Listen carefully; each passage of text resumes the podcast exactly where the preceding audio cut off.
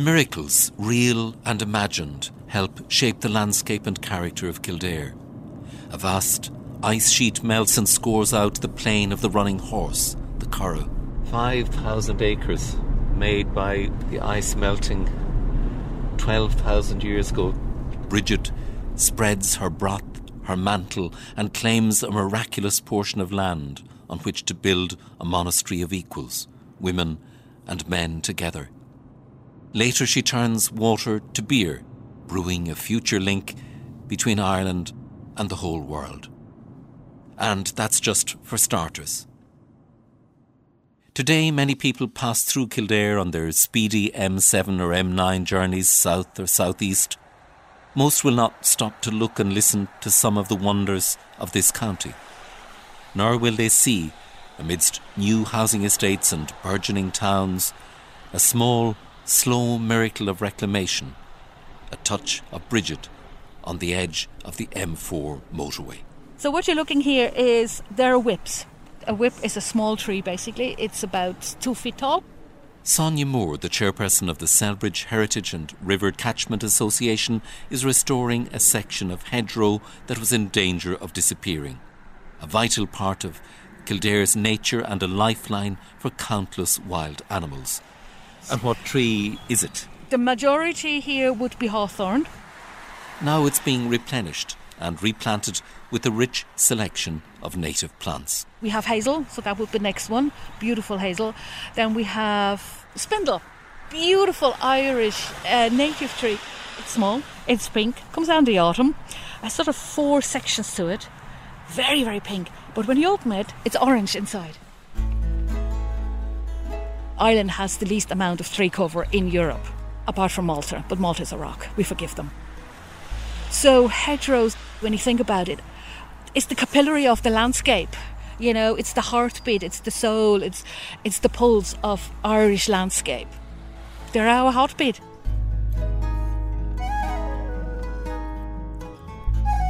You're listening to the County Measure. I'm Vincent Woods. We're making a journey around Ireland 100 years after independence and partition to get a measure, to get many measures of all 32 counties. We're looking at place, landscape, and the people who shape their lives within these boundaries of community and county. In this series, I'm hoping to get a fresh understanding of each county and its people as we shape a radio atlas of Ireland.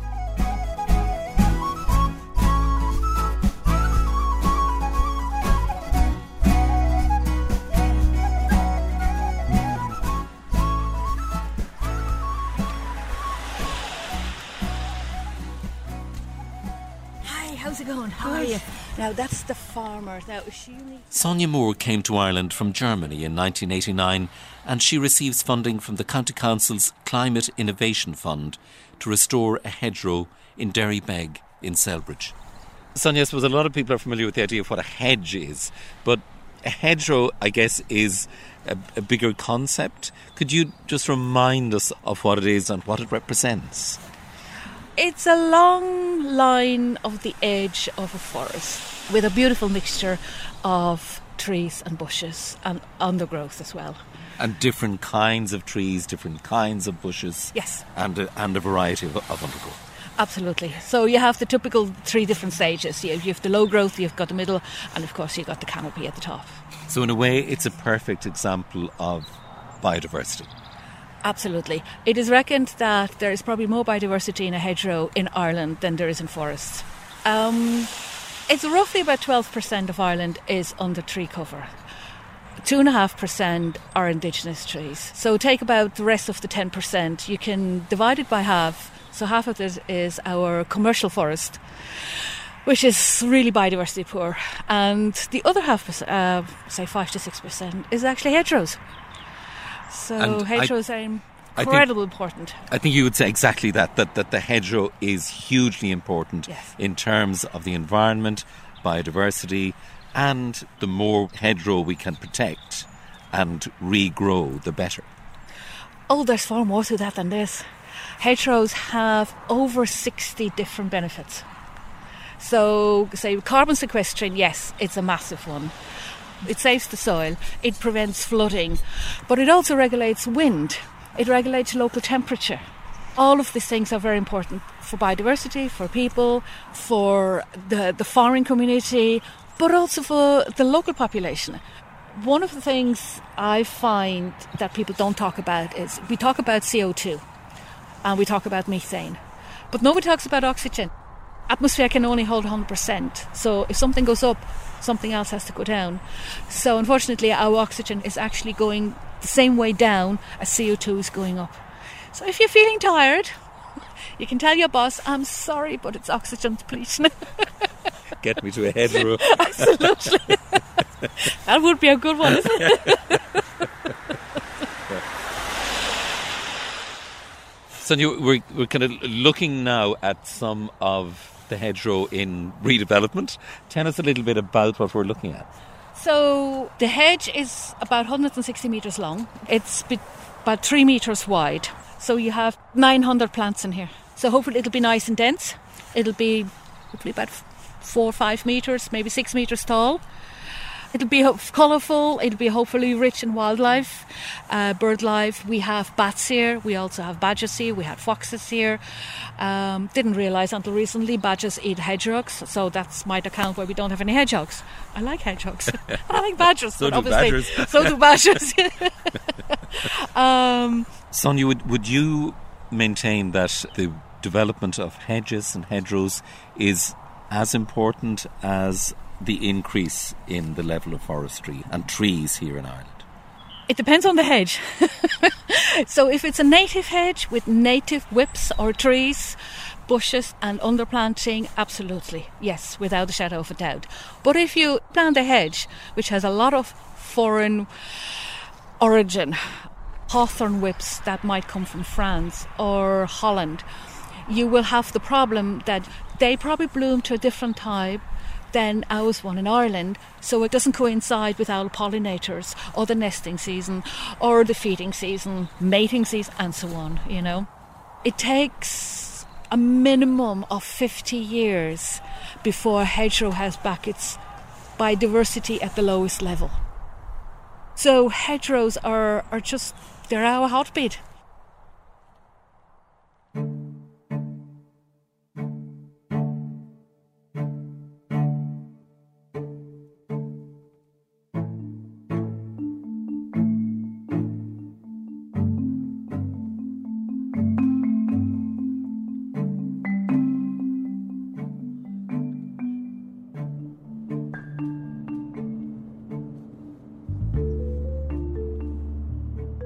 In the shadowlands of the Pale, Celbridge has changed almost beyond recognition in the past 40 years.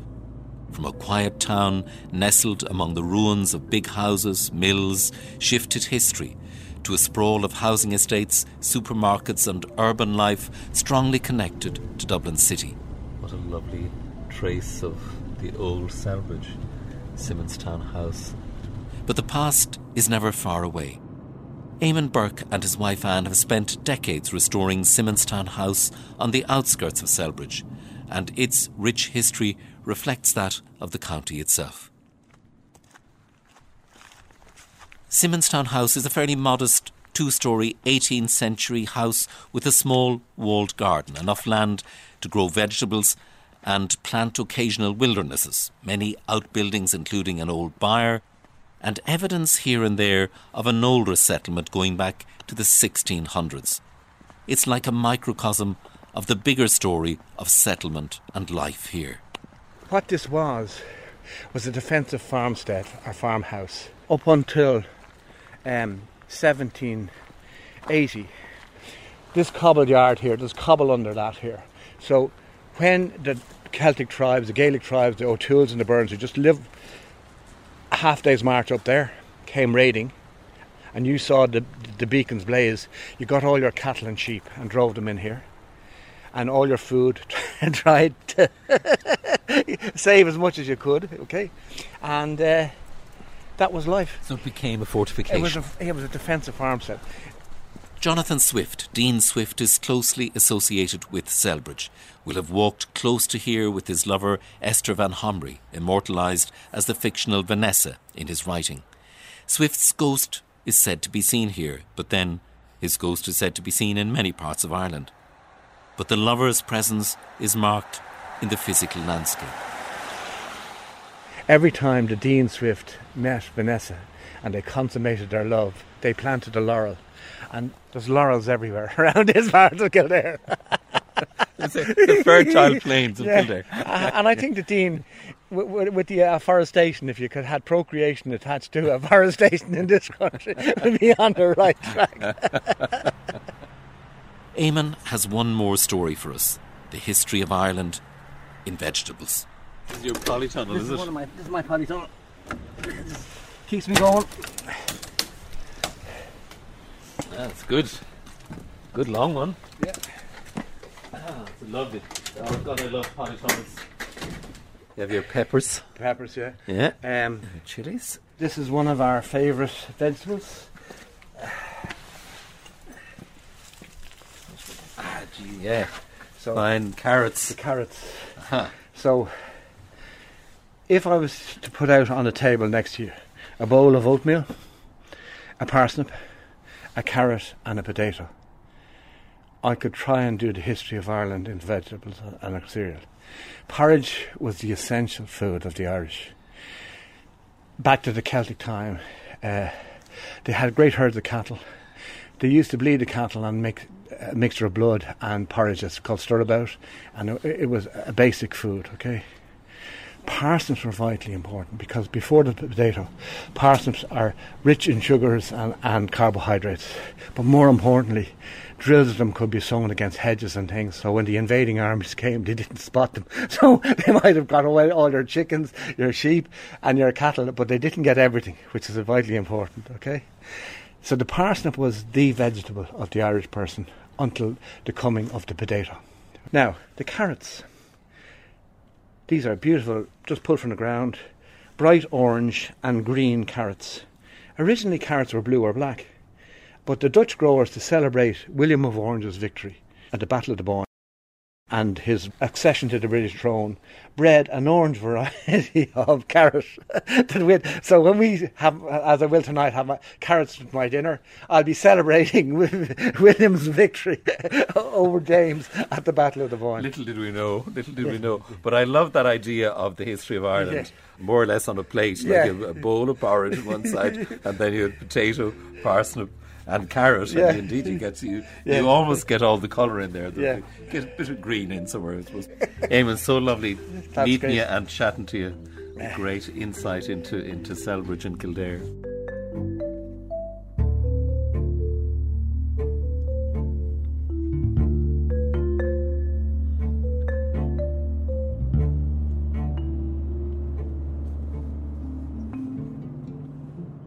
Driving and walking a place, you're always struck by the coexistence of things.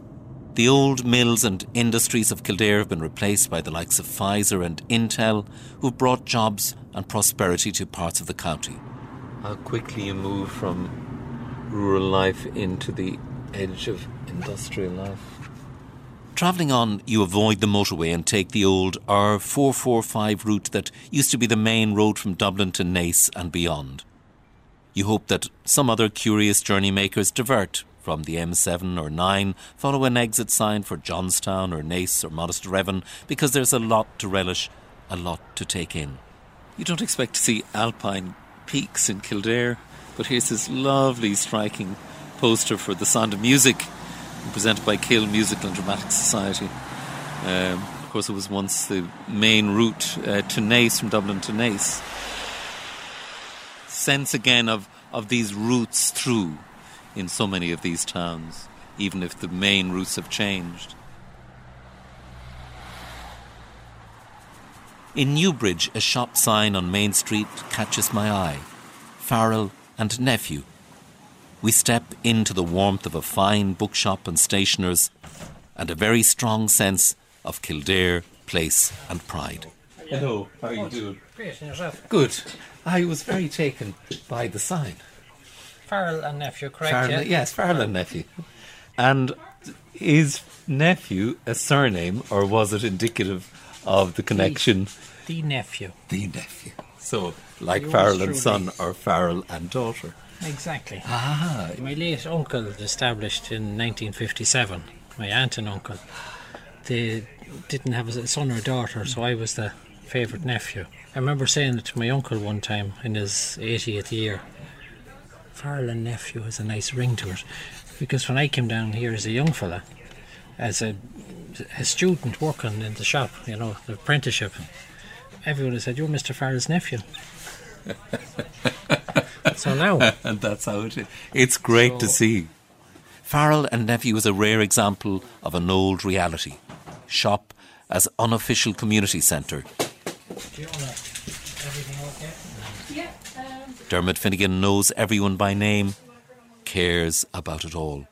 We have kept the old values in the modern world. There are music books in the shop too, and there's music aplenty in and around Newbridge. This is the territory of Christy Moore and the Moore clan, Donal Lunny, Liam Óg O'Flynn.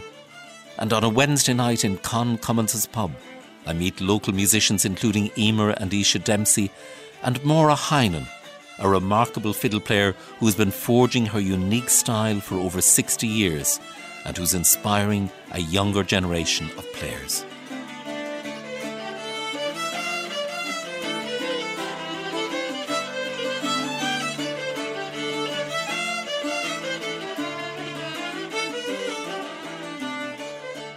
Maura, could I ask you, was there music in your family growing up? There was, but on both sides of the family, yeah. Mainly the fiddle and the whistle. And what age were you when you started to play? I started when I was 10. Well, that's good and young. That's a long time ago. You couldn't miss it, yeah. yeah. And did you love it from the word go? I did, to be honest with you, yeah. I just took an interest in it, and I did some classical first. But my mother said she wanted to hear a real tune. so she went round the whole town till she found a, a Scottish woman, actually.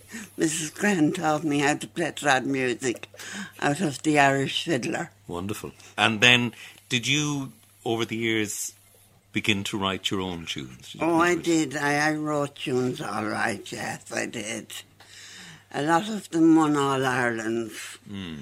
Another won a Leinster. Yeah, and yeah. Uh, I taught a girl who won an All Ireland senior on the fiddle playing my reel that I composed that I didn't bother to learn myself. I just I wrote it out for her, like. So that's the way it is. Yeah, yeah.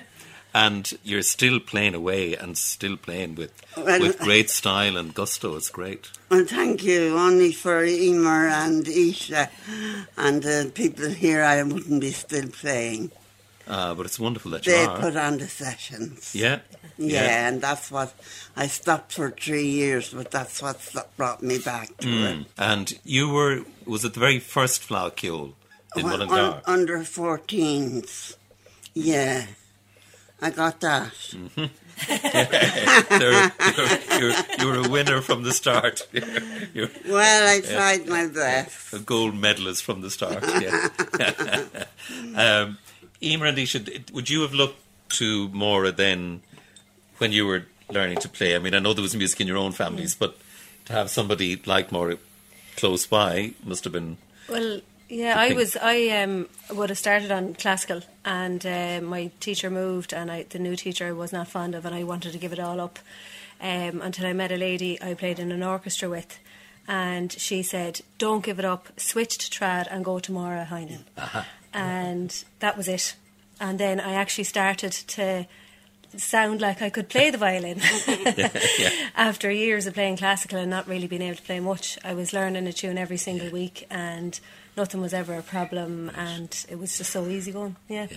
Loved it. So Maura would have been very formative for you. Oh yeah, yeah, yeah. Total inspiration, yeah. Yeah. yeah. And Ishu, what about yourself? Well, I'm the younger sister, so I got to learn from her mistakes, and I just went straight to Maura. So So it's a direct I've line. always loved it. I'm sitting in a direct line of connection. and what is it about her style, her playing, that you know that speaks to you, that that inspires you? like you were saying there about her gusto, I remember I think somebody described it as a nya that other people don't have. Ah, indeed.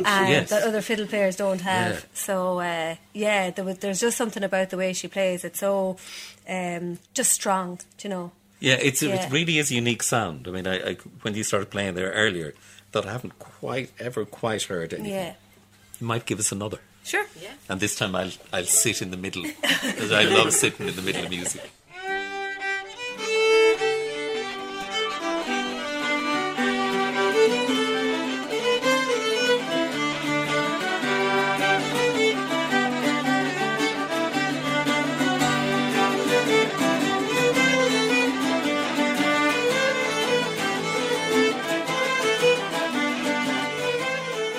You're listening to the County Measure, and we're in County Kildare. My name is Louise Nealon. I'm a writer from North Kildare, and I grew up near a place called Ovidstown Hill. If I could trace the inspiration I get for writing to a geographical place, I would end up on Ovidstown Hill. We call it Marion's Hill because our neighbour, Marion, lives near the top of it. It has, and will always be, the most magical place in the world to me. Kildare is known for its flat plains, but here the land swells up under the carpet of countryside, like it's pregnant with possibility. I've spent 30 years looking at it, and still, the view from Ovidstown Hill into the valley of Newtown is able to catch my heart off guard. Hills surround the village on all sides, and the church steeple peeks out over the trees, making it look like God's amphitheatre.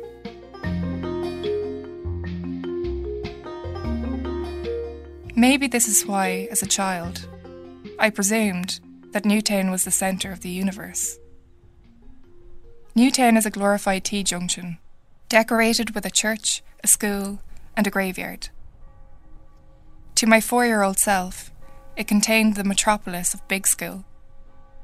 It was in school that I first learned of the Battle of Ovidstown and the Irish rebels who hid from the English in the ditches of the hill. It was in school that I became obsessed with St. Bridget and sang songs to her while I fantasized about her spreading her cloak down Ovidstown Hill. There is something about the way the road swings down into the valley. It invites me into another realm. I often wonder if others can sense the same magic when passing through the village. Cattle chew their cud in the fields.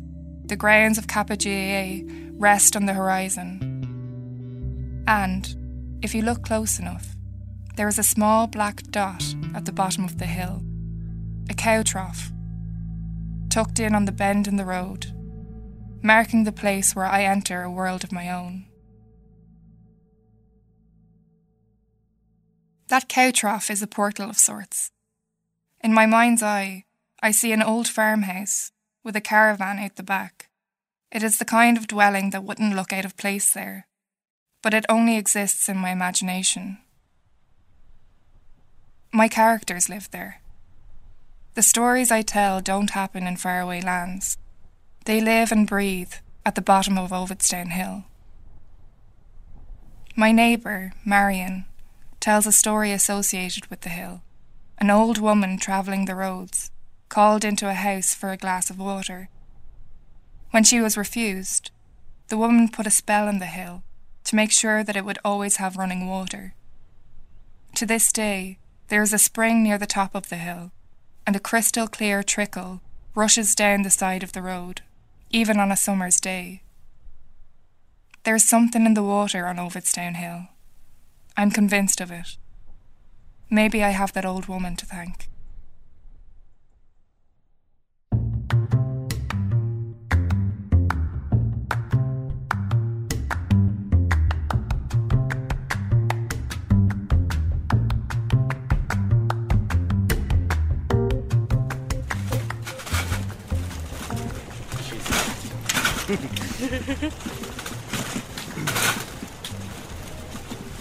How's it going? We've got a trolley full of free food here for you to help you get through your exams. Would you like to take it a little bit? Um, Yeah, we're sure. Yeah, go for it. Yeah, go for it. Thank you. I'll take whatever you need. You didn't expect to encounter that today.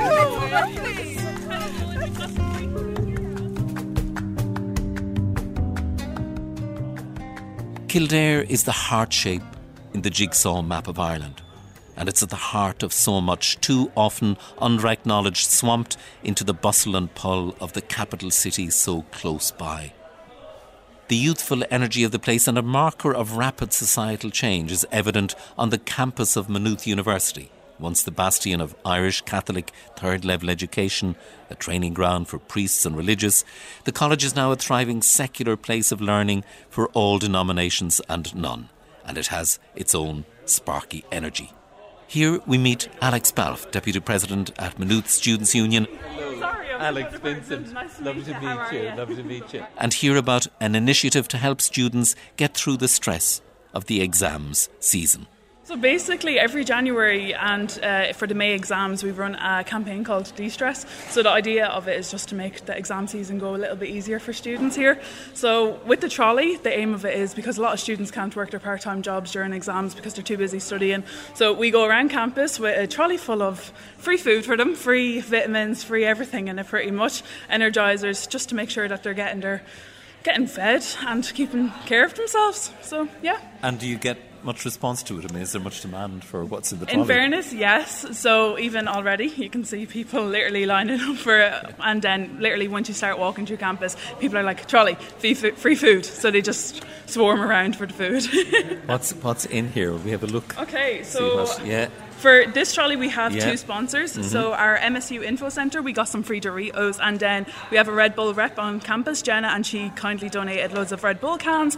But then we've got loads of fruit, and then all the nutritious stuff is in Great. that See, one lots there. of bananas, oranges, little yeah, oranges. And then we've got- apples, yeah, Exactly. healthy stuff, good stuff. And yeah. then we've got loads of fibre bars, Nutrigrain bars, um, Fibre One bars, Alpen bars, and then just some crisps, water. yeah, nothing wrong and with that. Orange juice. Nothing wrong with it. so it's almost like a, a mobile food bank. Literally, yes. Yeah. And then we've got free sanitary products as well for anybody who Energizer, needs great. some. Energizer, Exactly. terrific. Okay, let's let's head out in search of students. Yeah, of Thanks, course. guys.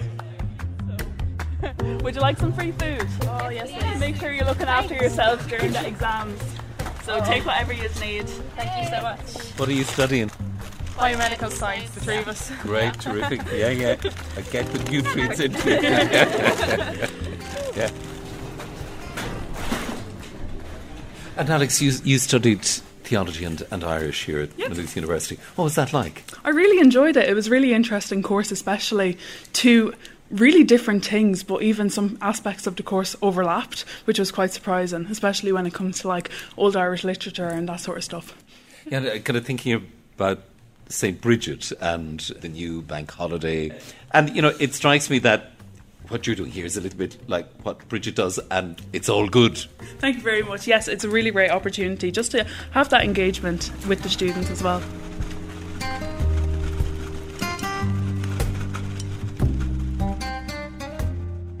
Coming up on the county measure, Dan Donnelly's arm in Kilcullen, inspiring community art in Athy, and the timeless legacy of St. Bridget in Water and Flame.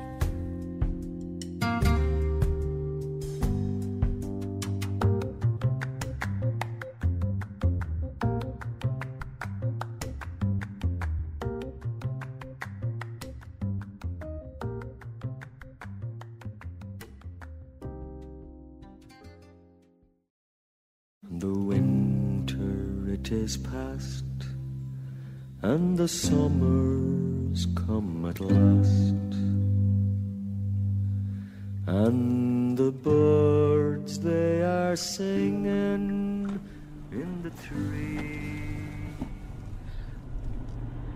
Their little hearts are glad. Oh, the famous Curragh of Kildare, Robert Burns, that, that song that the Johnstons first made famous as was in the 1960s. For my true love is far away from me. Where do you begin to unfold the story of the Curragh of Kildare, the great plain now almost synonymous with horse racing? A rich and unique slice of the natural world and a place with a remarkable military and social history. It was again, what we sometimes forget when we think of the Curragh is that it is this rare landscape with unique flora and fauna. A very ancient place. Just even on a windswept day like this, you get such a sense of ancient history and indeed recent history. It's it's a remarkable and, and very special place, and I'm intrigued to to visit the Curragh camp for the first time.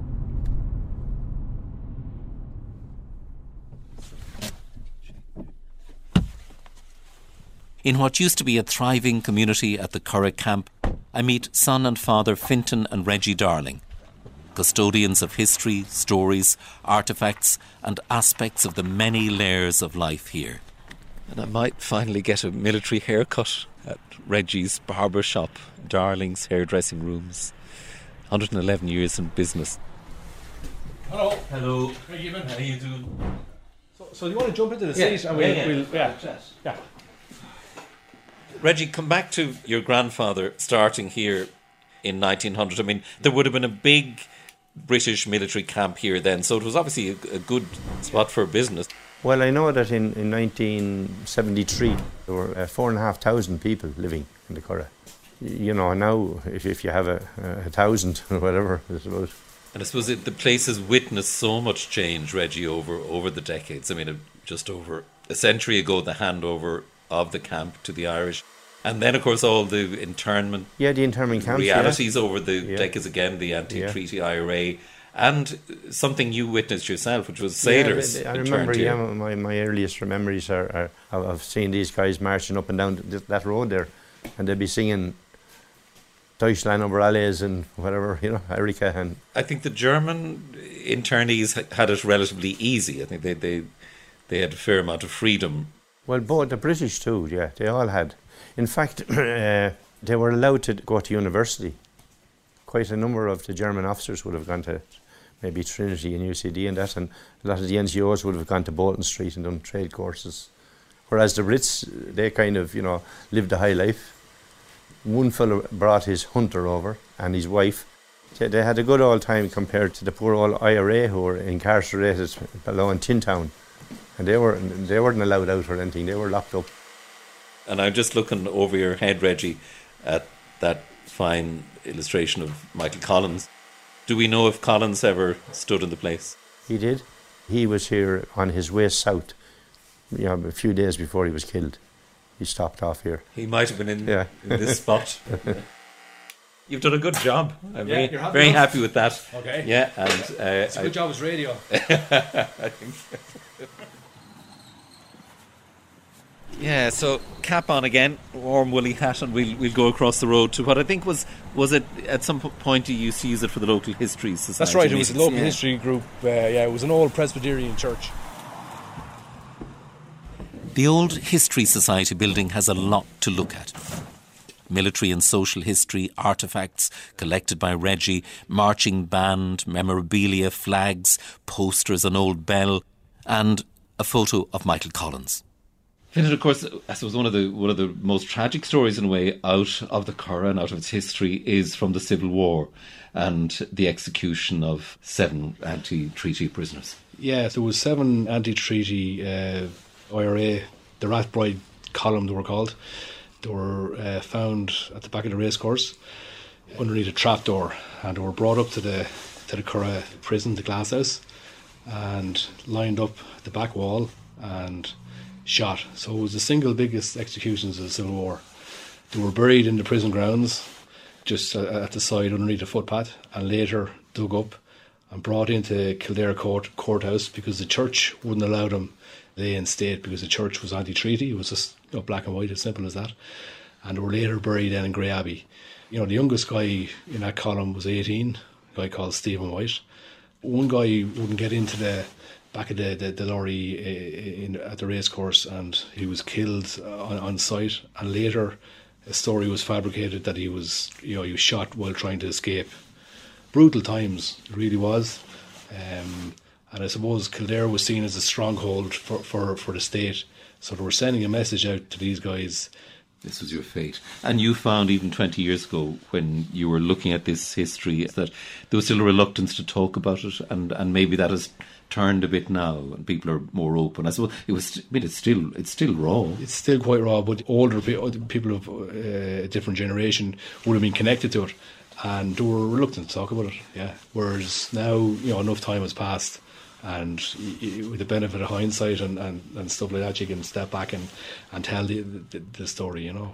And of course, when, when you begin to dig at all at a story like that, more and more of the complexity emerges. Exactly, yeah. The Civil War was over in 11 months, and that's the reason why it was over in 11 months because people were, were executed. And if you, if you were found acting against the state or carrying arms or you know anything like that, that was the punishment.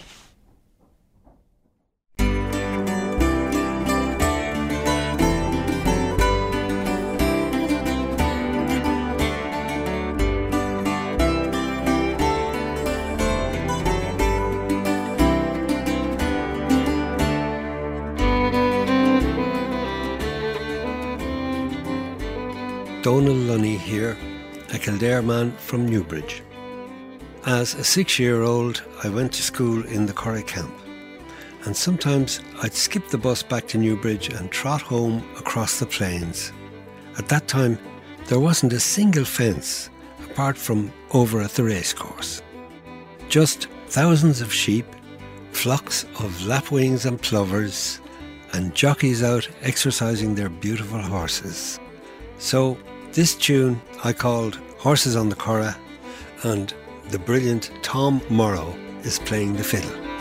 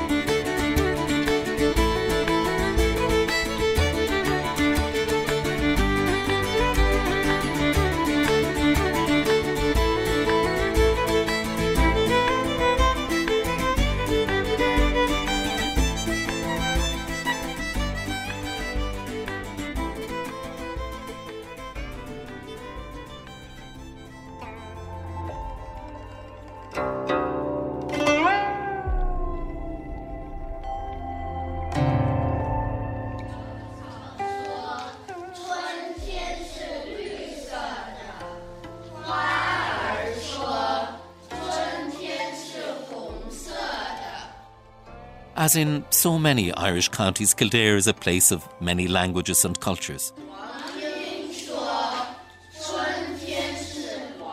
Among them, a group of Irish Chinese, their children learning Mandarin in Newbridge. My name is Lily. I am eight years old. I live in County Kildare. I know how to say my name is Lily. 我的名字是丽丽。 My name's um, Mason. The children, they born in Ireland, they know how to speak and they don't know how to writing.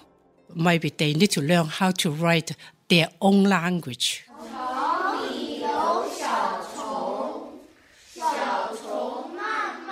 My name's Ivy. I'm 13 years old. In like English and Irish, we both use like letters to spell out words and stuff. Whereas in Chinese, you don't have like letters. You just have to like learn like each character for like each different word. The children in Ireland, and they really like um, go to the China to meet the grandparents because some grandparents they can't come over to the island uh, because uh, maybe they can't speak the language. That's a problem for them. I went to China. I saw lots of cars and buildings. They have a lot of food and a lot of sun, a lot of heat, very warm. They sometimes say it's time to go to sleep. 时间到了，要去睡觉。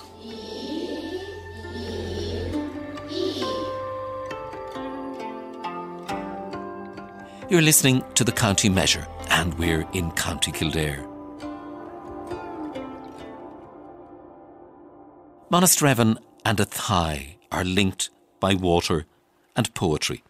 The River Barrow and the Grand Canal inform the shape and feel of both towns. Gerard Manley Hopkins loved this town, one of the props and struts of his existence. Then Patrick Kavanagh famously conjured Athy as a distant, exotic place.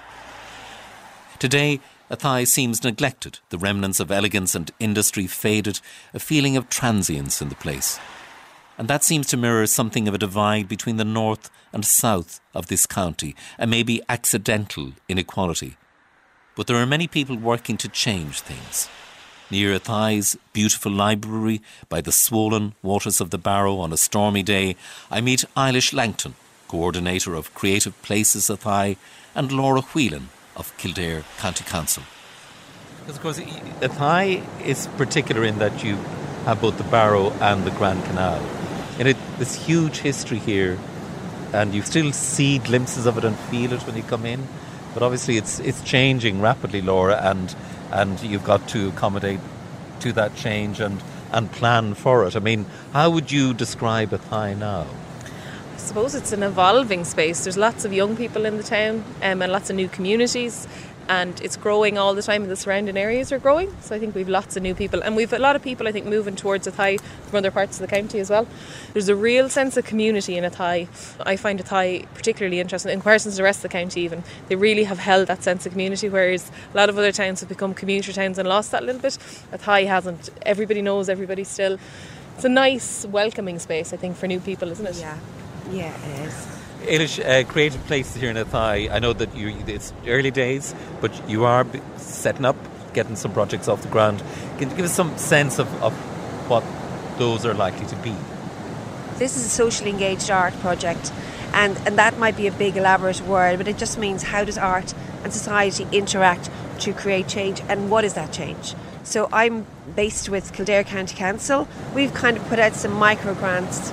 Kathy Callan, who had applied, she's a, an artist who's from the community, started working with uh, the Women's Shed and started then collaborating further with uh, Birdwatch Ireland. And then that went on to kind of learning how to draw, learning how to look around you, thinking about biodiversity, thinking about climate action change, and then they would have went on to kind of do further stuff with culture nights. So it, it kind of it builds. It was building. Building on what's here Yeah. and uh, what's innately here. Yeah, exactly. And Is there much employment, direct employment in the town, or do most people have to commute, have to, to go outside of the town for work? Yeah, yeah, yeah, yeah, yeah. commuting. Yeah, Yeah, I think so. Um, it, it is very much commuting, and there is a huge history of migration from this town. But then you see them returning, so you know that's probably a key element to this town. A lot of sadness migrating, and then the return is quite celebratory, and uh, you've got all these artists as well, like you know Jack L and picture this, and John Hurt lived here. So there is Yeah. quite so big Mm. stories to tell, big stories to tell in this town. So And Laura, you mentioned the, you know the new communities, and I guess you know th- that's a reality in in most parts of the country now, and it brings so much richness, but it brings challenges as well. Yeah, absolutely. And it is a challenge, definitely. And I think the initial engagement can be quite challenging to try and figure out what maybe those people, those new community people want or what, where they feel they fit. But we find on the ground, like the local community are fantastic at integrating new people in. Like we have a fantastic women's shed and men's shed. They will welcome anyone and everyone and they try to actively get a good mix of people into their groups. And the same, young people are phenomenal, I think, when it comes to new people. Um, I know there was a group in at Athy College last year nominated for an award because they were so good with the new Ukrainian students who'd come in. They were really, really uh, influential in integrating those families, um, which is so impressive for a small little place. But we really do have a good mix of cultures and with some really, really strong cultural groups. Um, the Women's Integration Network, Yeah. who are really interested in integrating their cultures and heavily involved in our culture nights and our Patrick's Day festivals, you know, and and it's their uh, programs, you know, that are really. Pull them into Bridget's Day now as well. Oh, yes. well, well, this is it, like, you know, it's. it's Also strikes me that there's plenty of wind power to be harnessed. we, we could just. Please, please, I think I think you have to harness I've that. got a picture of this. Yeah. Thank you both so much. It's it's Yeah. it's lovely to be here, Uh, and good luck with, with all of it. Thank you very much. Thanks a million. It's great Thanks to for meet you. visiting our humble town.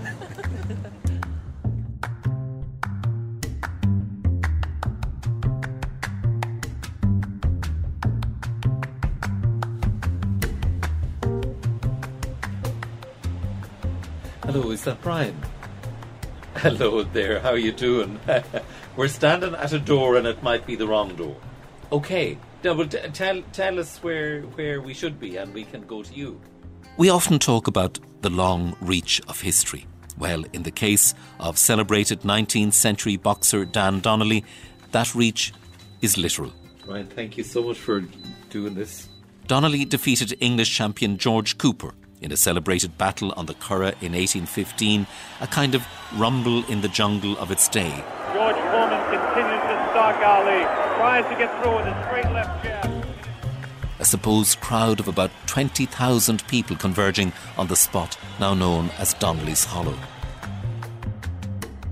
Donnelly died tragically at the age of 31, and in many twists of fate, his mummified arm ended up not far from the site of his great victory on the Curragh, in the care of the Byrne family in Kilcullen.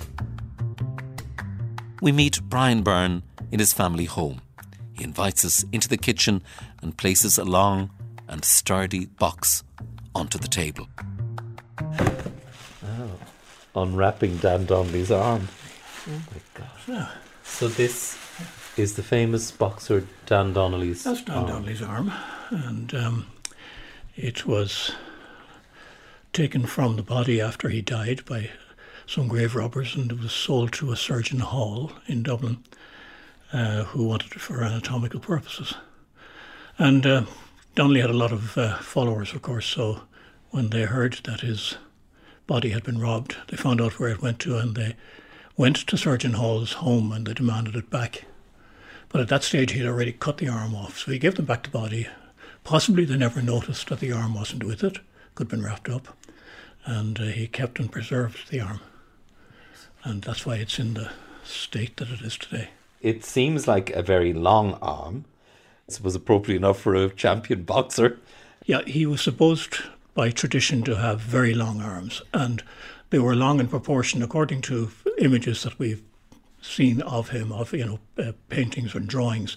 They were long in proportion to the rest of his body. So there was a story that he could fasten his knee breeches without stooping, and knee breeches in those days went down below your knee with, with two little buttons on them to fasten them. So if he could do that without stooping, he was almost, arms. almost Neanderthal, you know. Yeah, yeah. and it's actually quite beautiful. It's a, it's a very beautiful object. What you're seeing there is the um, the preserved sinews and some of the muscular stuff along with it. So that's not just bone. There's bits of sinew and things like that. It's- There. It looks like bog oak. If if it was carved, the guy who did it was some artist. We were on the Curragh this morning, and I was just trying to imagine the, the sight of thousands of people watching that boxing match in 1815. And I think Cooper was 10 to 1 favourite. You know, everyone expected Cooper to win. That's right. Yeah. That's right, because he was the English champion of the time. And uh, Donnelly went on to have quite a few other fights. And then he retired. And then he was presented w- with a pub by his fans in Dublin, because he was a Dubliner. And that was um, a nice thing to do, but it was also his eventual downfall, because he, he died of the drink. So. It was a hard game, though. You know, Yeah. they, there were bare knuckle fighters. Uh, there were rules were kind of minimal and uh, didn't allow much not to happen. So it was rough and tough. And the original fight went on. The Donnelly Cooper fight went on for, I think, eleven or twelve rounds. But a round only ended when you got knocked down, and uh, they tended not to let themselves get knocked down until they couldn't stand anymore. It was important too to remember that such fighting was was illegal. So even though hundreds or maybe thousands came to see the fights, and where you came across on the Curragh today and you saw Donnelly's Hollow, that was a well-known spot for these kind of uh, illegal pugilistic endeavours. There was a bit of betting going on too. Well, that was that was the, the guts of the whole thing. These guys were trained by rich people simply as gladiators, and it wasn't an easy life. Remarkable, Brian. Really remarkable. three, four, five, six, seven, eight, nine, ten, eleven, twelve. Perhaps there's a link to the boxing relic of Dan Donnelly's arm, but whatever, Kilcullen has a long history of amateur and semi professional boxing. The local club is a big part of the sporting focus in the town and surrounding areas. David O'Byrne works with young boxers at Kilcullen Boxing Club. We meet him on a training night. So who have I got here? I have come over here, Jamie. So Jamie's our youngest promising boxer. Jamie is 11. He's a boy one, and he is going into his first championship season this year. Daniel is 13. Dan is 25. He's our more senior boxer, and Shane is our a very promising under 18 boxer. That's Brilliant. it. And how long have you been training here, David? I've been coaching here since 2003. I took over from Tommy Lawler, who hurt his back. Good long time. Yes. yeah. I lost my hair over it. I suppose over the years you'll have seen a lot of kids coming in for the first time, and Yeah, and and- that must be a particular moment. And parents probably contact me before they're coming in. I, I remember Jamie's older brother Josh, and his mother was like, "Oh, boxing! No, that's Mike Tyson stuff. That's barbaric. That's this. That's that." And the father brought him down, and they realised what they came into. They came into this kind of an environment, the community spirit of a boxing club, the discipline, the training, the fitness. I just wonder, you know, is it daunting to get into a ring? No, not really. It's more enjoyment and fun. I came into boxing, it would have been about 2018. I mean, when you ask him what the best part of boxing is, I think uh, that's the obvious answer. When you actually win your fights and win a few medals and get your hand raised, it's just class feeling. So that's what keeps you keeps you at it. And what's it like to lose? It's the complete opposite, obviously. Like, um, obviously, you learn a lot though. That's what you want to you want to take from a loss. You want to learn a lot from yourself and just say, next time, you know, work on their mistakes and Yeah, so to come back from it to learn exactly and come back, take a lesson yeah. from it. You know, Yeah. come back better, work harder, and just It's picking yourself up, isn't it? Yeah, you have from anything. You- Yeah, you have a little bit of a sulk in the dressing room after a fight, and, and that's it. And you get a bit of a talking to from your dad, and you know, uh, listen, but your coach, and your coach, yeah. Yeah. And then if you sulk too much, you get a, you know, you get told off. Pick it up and let's go. Yeah. Dan, wh- wh- what would you reckon boxing has given to you over the years? Oh, it gave me everything, to be honest with you. Like, I've got trips out of it, I've met uh, the amount of people from different backgrounds I've met, kept me on the straight and narrow, and I reckon I'd been gone down a bad path now if I, if I didn't get boxing now. So, kind of kind of gave me a good path now in life. And of course, you then stood into a fairly famous role as as Dan Donnelly a few years back. Whereas in the club there, and we got a phone call off RTE to uh, just reenact the whole the whole fight, and I was uh, I got put as Dan Donnelly. So you got to win. You knew win, you yeah, knew you were yeah, going to win. Yeah, I got dropped, but I also got the win, so it was grand.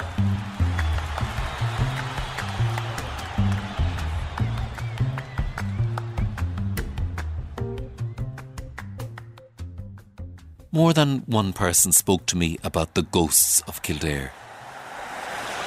In a way, the whole county feels spirited by what's seen and unseen.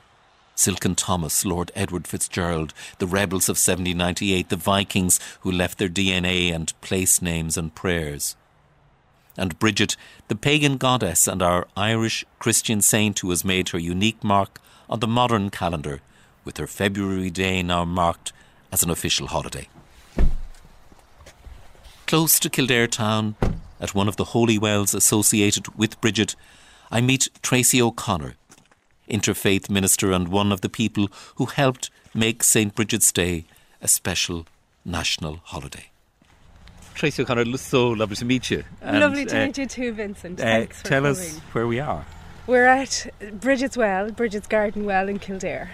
I would come well shod as it's quite mucky underfoot, but there's a beautiful stream that's running through sort of a long rectangular field with grass and stones, and the well is at the end of the field. And it's just a lovely, peaceful space to be out in nature. So you can hear the birds singing overhead. It just feels like we can breathe here and we can just just be in nature. And there's a very striking rag bush here as well. There's quite a few, actually, yes, behind me. And yeah. This would be a hawthorn tree, and people would come and tie their ribbons or whatever it is that they have to their person that they can attach to the tree and just say a prayer or hold an intention. I suppose in a way the- more accurate to say a prayer tree or bush rather Yeah. than a rag tree or bush Uh, because yeah. of course what's placed there a lot more than rags. I mean they're they're symbols, they're offerings, they're hopes, yeah, aren't they? Totally, Yeah. totally. You've become an interfaith minister, Tracy, I and have. I wonder how you now regard Bridget as Mm. a bridge for faith communities in the country and beyond, and what she represents in terms of, again, of modernity and, and modern society. Bridget, for me, well, she crosses the divide, first of all, between the pagan goddess Bridget and the Christian saint.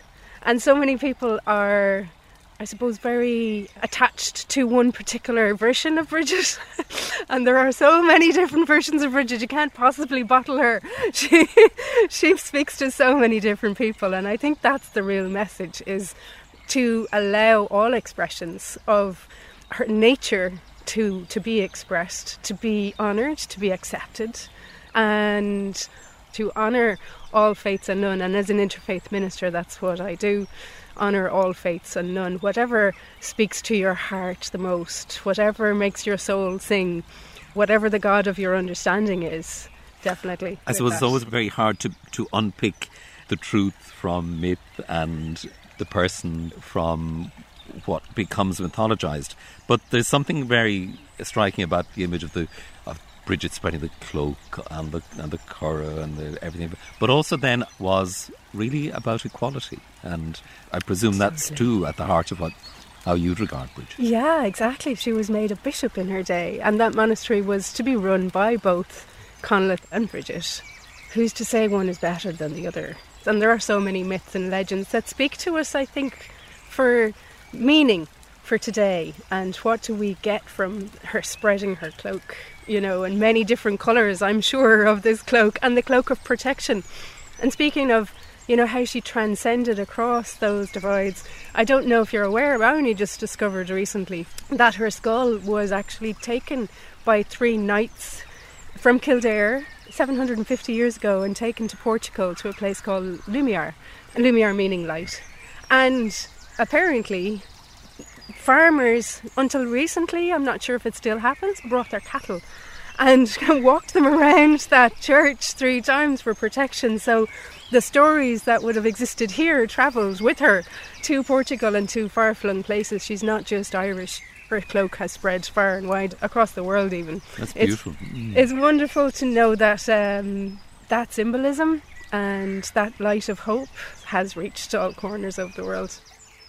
And now, with celebrating the the bank holiday, it's wonderful that her memory, her symbolism is being brought more to light.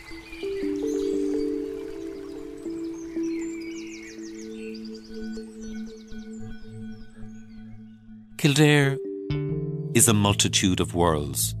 The Bog of Allen, fast motorways and industry, the waters of the Liffey, the Barrow, the Grand Canal, big houses and sprawling housing estates, the Curragh with its wealth of nature, horses and history, a spiral of music that has lit world stages, and a warmth of welcome that is quiet, understated, and utterly memorable. Take the time, some time, to stop, look, listen.